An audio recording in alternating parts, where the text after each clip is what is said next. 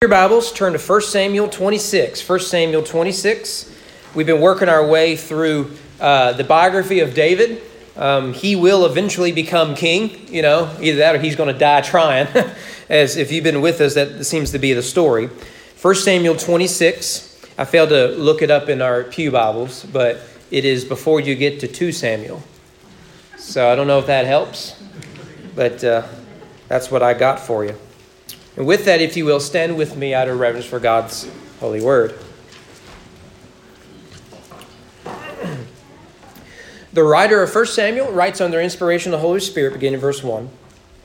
Then the Ziphites came to Saul at Gibeah, saying, "Is not David hiding himself on the hill of Hachilah, which is on the east of Jeshimon?" So Saul arose and went down to the wilderness of Ziph with 3,000 chosen men of Israel to seek David in the wilderness of Ziph. And Saul encamped on the hill of Hachilah, which is beside the road east of Jeshimon. But David remained in the wilderness. When he saw that Saul came after him in the wilderness, David sent out spies and learned that Saul had indeed come. Then David rose and came to the place where Saul had encamped. And David saw the place where Saul lay, and Abner the son of Ner, the commander of his army, Saul was lying within the encampment while the army was encamped around him. And David said to Ahimelech the Hittite and to Joab's brother Abishai the son of Zeruiah, "Who will go down with me into the camp to Saul?" And Abishai said, "I will go down with you." So David and Abishai went to the army by night, and there lay Saul sleeping within the encampment with his spear stuck in the ground at his head. And Abner and the army lay around him. Then Abishai said to David, "God has given your enemy into your hand this day. Now please let me pin him to the earth with one stroke of the spear, and I will not strike him twice." But David said to Abishai, "Do not destroy him, for who can put out his hand against the Lord's anointed and be guiltless?" David said, "As the Lord lives, the Lord will strike him, or his day will come to die, or he will go down into battle and perish. The Lord forbid that I should put out my hand against the Lord's anointed. But take now the spear that is in his head and the jar of water, and let us go." So David took the spear and the jar of water from Saul's head, and they went away. No man saw it or knew it, nor did any awake, for they were all asleep, because a deep sleep from the Lord had fallen upon them.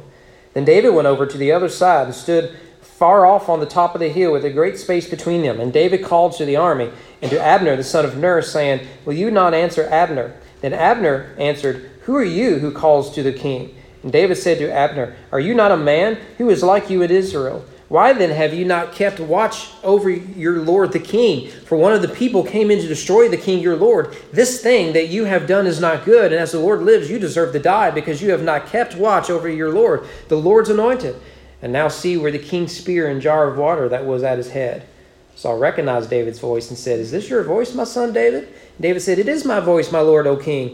And he said, "Why does my lord pursue after his servant? For what have I done? What evil is on my hands? Now, therefore, let my lord the king hear the word of his servant. If it is the Lord who has stirred you up against me, may he accept an offering. But if it is men, may they be cursed before the Lord, for they have driven me out this day, that I should have no share in the heritage of the Lord, saying, 'Go serve other gods.'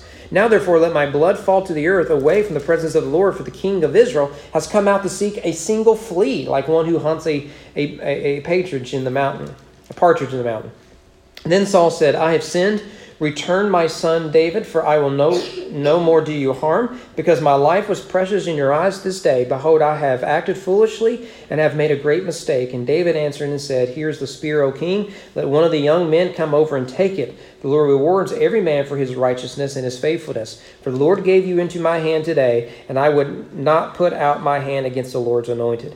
Behold, as your life was precious this day in my sight, so may my life be precious in the sight of the Lord, and may he deliver me out of all tribulation." And Saul said to David, "Blessed be you, my son David. You will do many things and will succeed in them." So David went his way, and Saul returned to his place. Go, Lord, prayer. Our Father, as always, we ask you to open our hearts, we would receive your word, our mind that we would understand it, our eyes that we would see your glory, our ears that we would hear and heed your word, our mouth that we would speak the truth of the gospel, and our hands and our feet that we will go in obedience. May we be transformed by your word, by your son, and for your glory. And may I decrease so that you can increase. In the name of your son we pray. Amen. May be seated.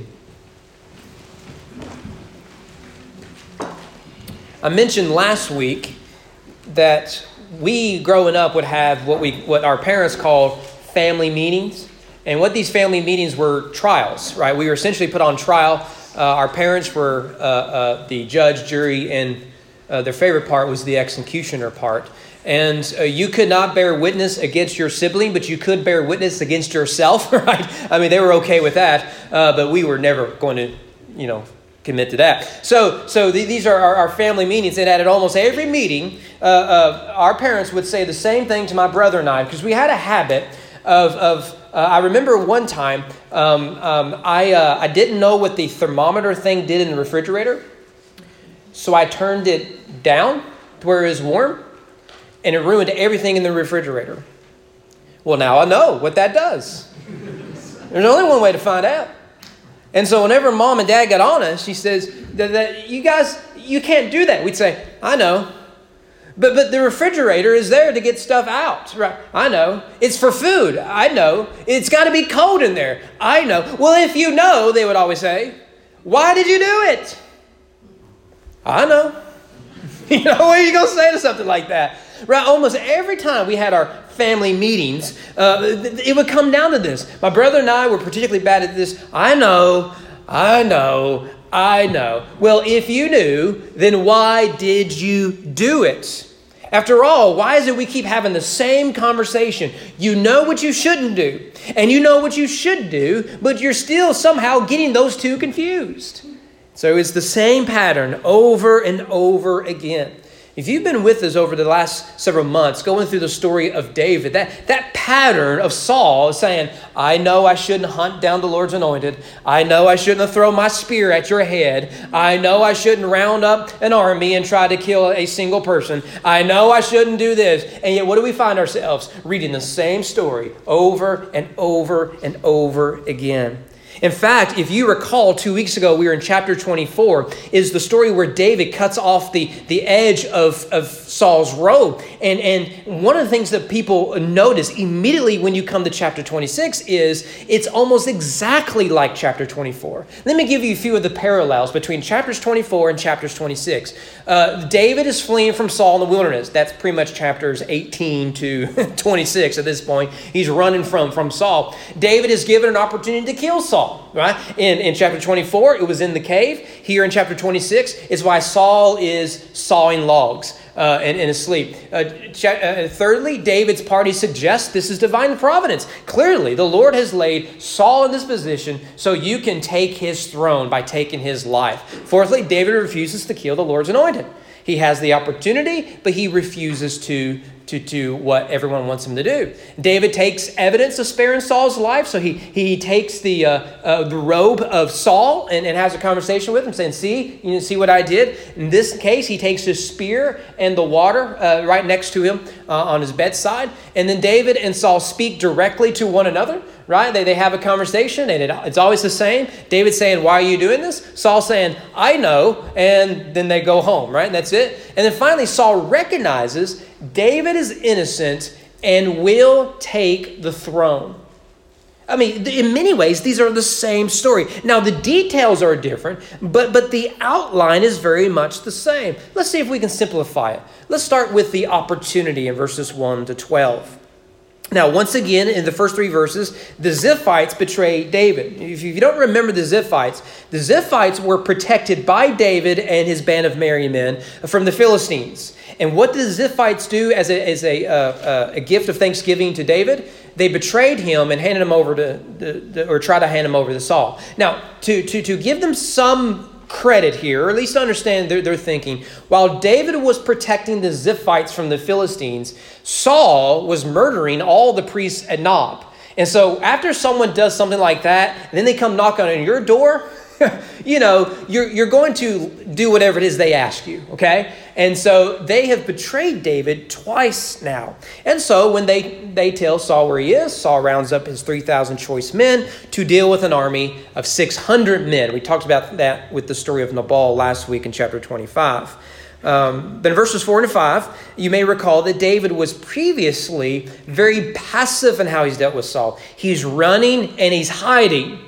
Now we see David very proactive in his approach in dealing with Saul. Now he sends spies out to figure out what is going on with Saul, where he is. And through this, he discovers where he is staying, and when he is most vulnerable to attack. And he is most vulnerable, of course, when he is asleep. And verse 6 is the game plan. He gathers together Ahimelech the Hittite and Abishai. Now, Ahimelech the Hittite is never mentioned again in the story of David. He's likely a mercenary. So, of course, his name will be on the quiz at the end. Okay? And in 3 weeks from now, see if you remember. Abishai, on the other hand, is David's nephew. Zeruiah was David's sister. And given that Abishai is identified by his mother and not traditionally by his father, suggests possibly that Abishai's father, David's brother-in-law, had died tragically. But in verse 7 through 12, they discover Saul. So the three men go into Saul's camp. They find him sleeping. And again, we see the parallels in chapter 24. Saul is in a vulnerable position of relieving himself. In chapter 26, Saul's in the vulnerable position of sleeping. And there is David standing over him with a golden opportunity to take his life. In fact, you see there in verse 7 that the spear is in the ground. That spear is there for the purpose of protecting Saul. If something were to happen, Saul's got a weapon. But that only works if the enemy isn't leaning over you with your spear, right? So this weapon of protection is now a source of great danger for him. Now, we don't know how the spies snuck into Saul's camp. I'm sure Hollywood will release that movie soon whenever they run out of superhero storylines. But they will release this, and we'll get all those answers for us. And again, like the men of valor, chapter 24, David is told, God has given you this opportunity, you should take it. And of course, in ancient world, there is no quicker way to the throne than by murdering the king. Whoever kills the king becomes king. And then we wonder why there were so many kings murdered in the ancient world. In fact, this is why the peaceful transition of power in America is one of the most unique things in human history. That we haven't come to Inauguration Day. I mean, it's 2020. I mean, it's going to happen probably. But we haven't come to Inauguration Day with two different armies, right? I mean, we haven't done that yet. But, hey, anything can happen. Because you know my theory. Come December 31st, scientists are going to discover 3 more months of 2020. It's going to happen. But Abishai, in fact, is so zealous for David, he asked permission to murder the king for David. He says, I only need 1 strike. I won't need a second. And just as he did in the cave, David said, no, we're not going to take advantage of this golden opportunity. And the reason is the same. It is wrong to take the Lord's anointed. It is wrong to take life. Vengeance is God's. In fact, notice what it says there in verse 10.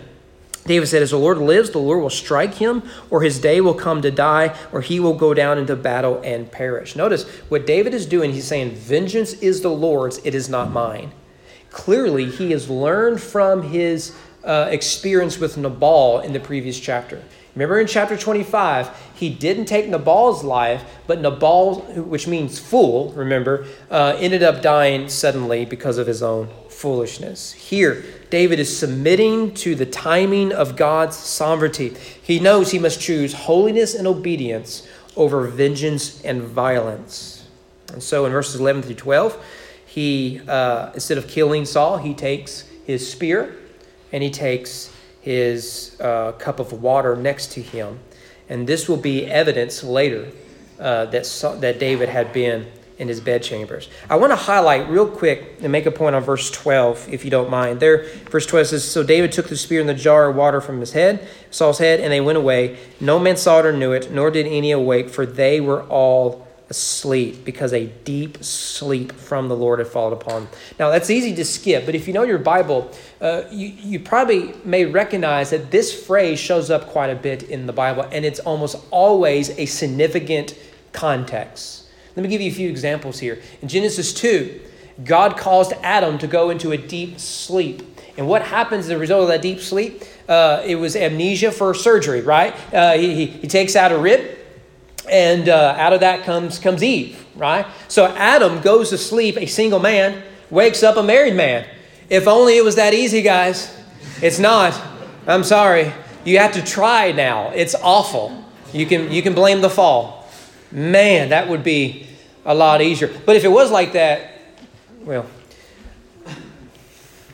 I'll hold back jokes. But Genesis 15, the sun was going down. A deep sleep fell on Abram.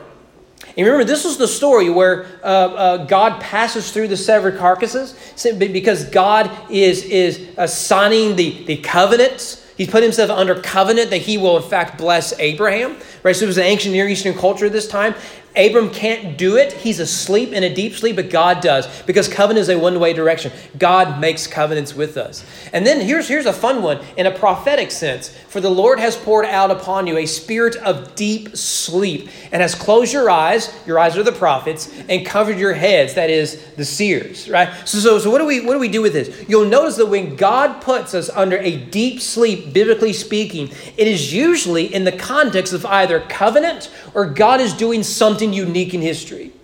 And so with Adam is the covenant of marriage. With Abram is the covenant of Abraham and the promises of Israel. And here in Isaiah, it is a reminder of what has happened is that God has closed your eyes and judgment is going to come under his sovereign care. We see something similar here. God put Saul under this deep sleep, allowing the spies to come in. Thus David must choose, will he be like Saul and be a murderer? Or will he be like the one who pursues the heart of God? Well, that's the opportunity they're given. This leads to the exchange in verses 13 to 25. They sneak into the tent, and then they have to sneak out, which is usually the more difficult part.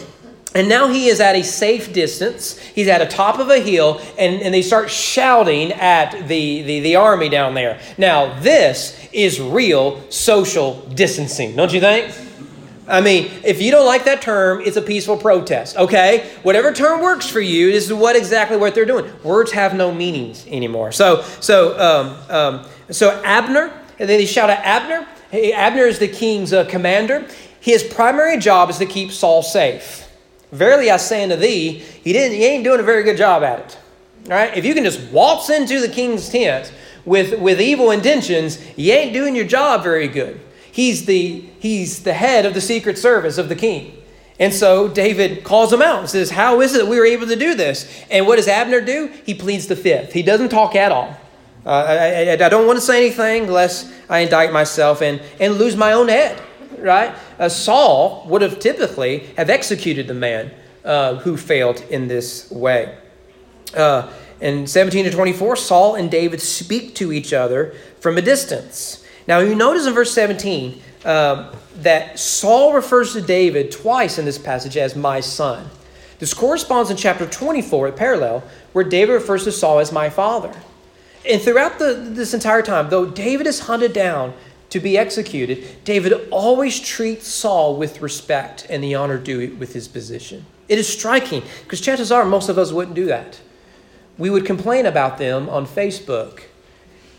And then we complain that not enough people liked our comment on Facebook, destroying that other person's character, right? This is what we would do.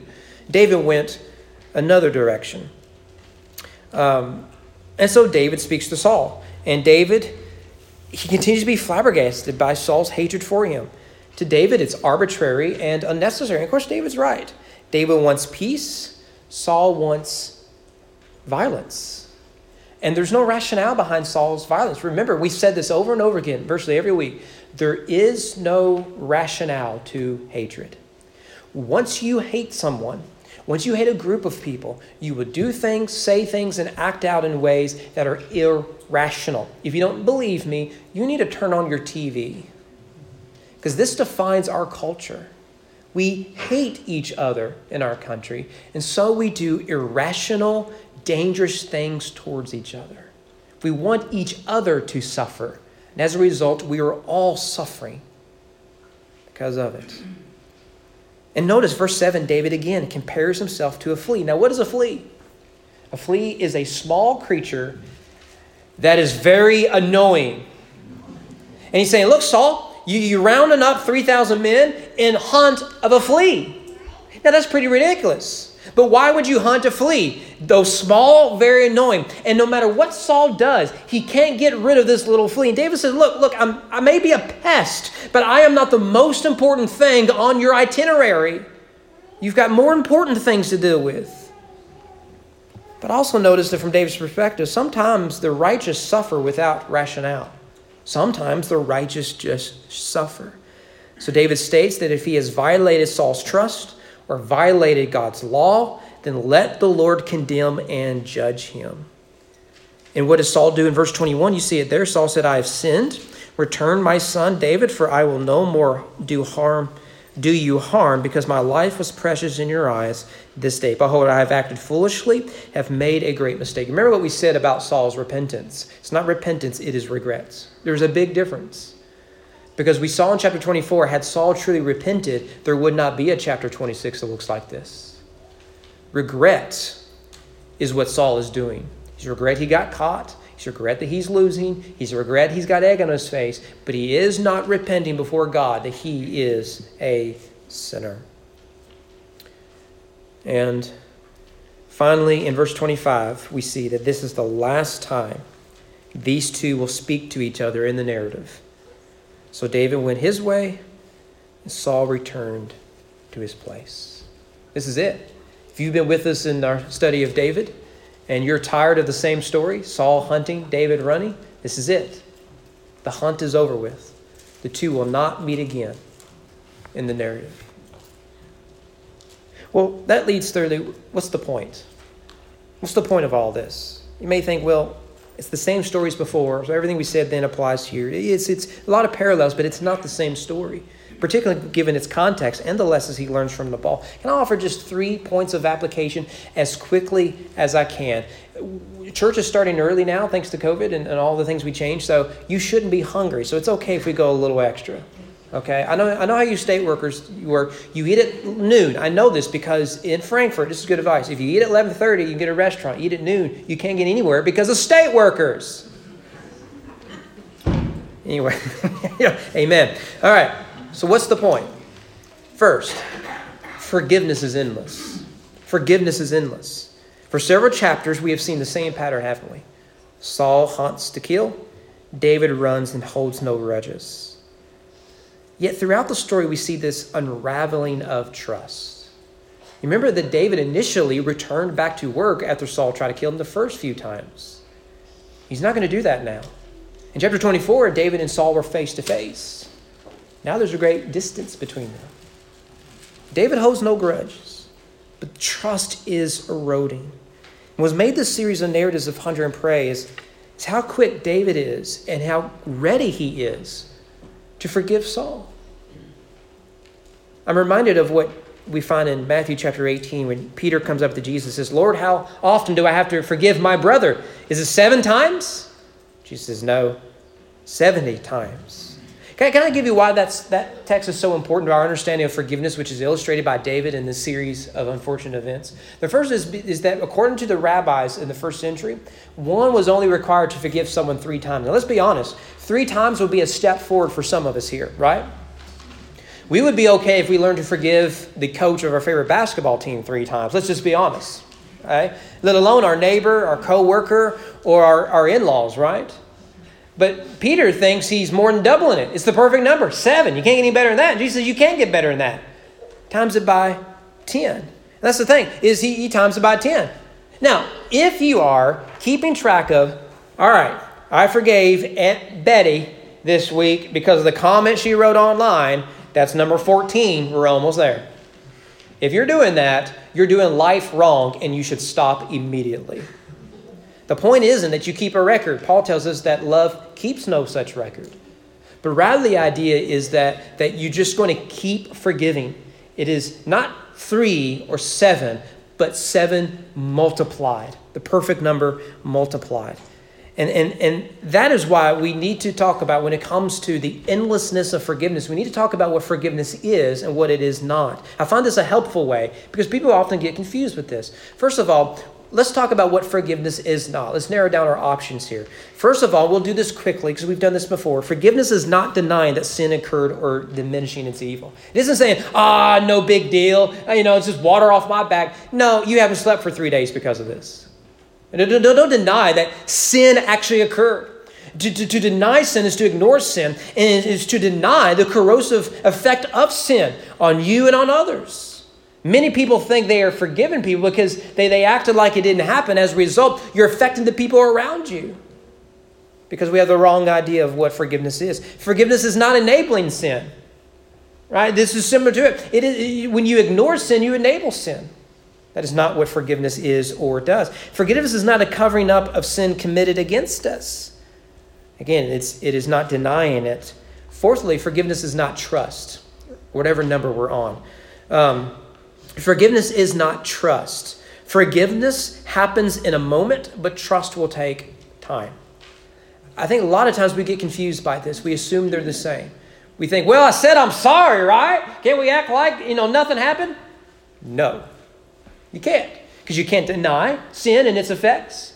No, you need to realize that the trust has been eroded here. And trust is something that can be gained back, but it takes much longer than forgiveness. Finally, forgiveness is not reconciliation. Those two are two different things. Forgiveness is a one-way street. You control forgiveness right here, right now. Chances are there is someone in your life you need to forgive. There's someone in your life you need to seek forgiveness from. You have 100% control of that, but you only have 50% control over reconciliation. Reconciliation is a two-way street. It takes two people for reconciliation to take place. Now, you can't get to reconciliation without first dealing with confession and forgiveness. This is true of every relationship throughout the history of time. Forgiveness is not trust, nor is it reconciliation. What is forgiveness then? Again, briefly, first of all, forgiveness is a canceling a debt owed to you. The sinner is free from making repayments. It doesn't say, okay, I'll forgive you, but first you must do 50 jumping jacks. That's not forgiveness. That's not forgiveness. Forgiveness is the debt is paid. You are forgiven. Now, you can do that when you are centered upon the cross of Christ, because you already know enough blood has been shed and Christ has satisfied the sins against you and committed by you. Forgiveness is a canceling of debt owed to you. Secondly, forgiveness is removing the control the offender has over you. I'm willing to bet right now this is where you are. Oh, I've forgiven them, but let me remind you what they did once again. And they are officially living rent-free in your head, consuming and destroying your soul. Forgiveness is to keep them from controlling you. How many of us do this? Chances are there's someone right now you haven't spoken to in perhaps decades because they hurt your feelings or something happened, and you assume they think the same thing about you. But if you were to go to them, you know what you'll discover? They don't remember you. They don't remember what happened, nor do they care. They've been living rent-free in your head, affecting your soul and your spiritual health unnecessarily because you haven't forgiven, truly forgiven. When the Bible says forgive and forget, it means to choose not to remember. We would do well to learn to do that. Forgiveness is forsaking revenge. This is David illustrates this well for us, doesn't he? He forgives. He doesn't have to swing the sword, because those who live by the sword, Saul learns, will die by the sword. Forgiveness chooses a better path. Further, forgiveness is an ongoing process. Perhaps it's where you are right now. C.S. Lewis said, quote, "There is no use in talking as if forgiveness were easy. We all know the old joke, you've given up smoking once, I've given up a dozen times. In the same way, I could say of a certain man, have I forgiven him for what he did that day? I've forgiven him more times than I can count. For we find that the work of forgiveness has to be done over and over again." I do believe that is true. We must forgive. We must be forgiving. Because it is a process, a healing process that without forgiveness, we will never find true healing. Fifthly, forgiveness is costly. Do I need to prove this outside of the cross? In order for you to be forgiven by your Lord and Savior, it costs blood and a life. Forgiveness is costly. Why do we think that our forgiveness was costly, but for us to forgive others, it shouldn't be costly? It is costly. It is made possible only by the blood of Jesus. But remember, the debt we owe Christ is greater than the debt anyone may ever owe us. Finally, forgiveness is courage. It is easy to hold on to grudges. You may get a television show or a podcast out of it. But it is hard. It takes courage to forgive. John MacArthur is right when he says one person has analyzed forgiveness in an interesting sort of prosaic way. He writes this, quote, "Only the brave know how to forgive. It is the most refined and generous element of human virtue. Cowards have done good deeds and performed kind acts. Cowards have even fought and conquered, but cowards never forgive. It is not in their nature, their hearts. The power to forgive flows only from a strength and a greatness of soul, conscious of its own humility and security, and able to rise above all the little temptations of resenting every fruitless attempt to steal its happiness." See, bitterness is the poison pill you take hoping the other person dies. And it takes courage not to take that pill, but to choose forgiveness. One more thing that Jesus says about the 70 times 70? It reverses cycles of revenge. There's a reason why Jesus says, no, not 3 times, not 7 times, but 70 times. You want to know why? There's this little-known guy in Genesis 4. Those who trekked with us earlier this year in our study of Genesis may remember this. The man's name is Lamech. He's a descendant of Cain. You remember what he did? If Cain, he says after he killed a guy, if Cain is avenged 7-fold, he says, then Lamech 70-fold. You see what Jesus is doing here? He's taking us all the way back to the beginning and saying, look, you must forgive to the extent that Lamech seeks revenge. Forgiveness must be greater than that of revenge. Look at our day and age right now. Turn on the news. Are we choosing vengeance? Or are we choosing forgiveness? And are we better off in choosing violence, hatred, and this nonsense over choosing forgiveness? No, Jesus says we must be better than Lamech. We must be gospel-focused. So not only do we learn that forgiveness is endless, briefly in this text we learn that life is precious.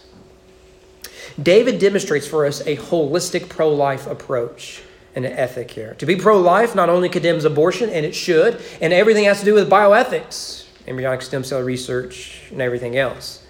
But it protects life and defends the natural rights of everyone. This is why racism is evil. Violence is unacceptable. War must be a last resort. Equal blind justice is vital, and love is a priority. Christians would do well if we were pro-life, not just in the womb, but all the way to the end in the tomb.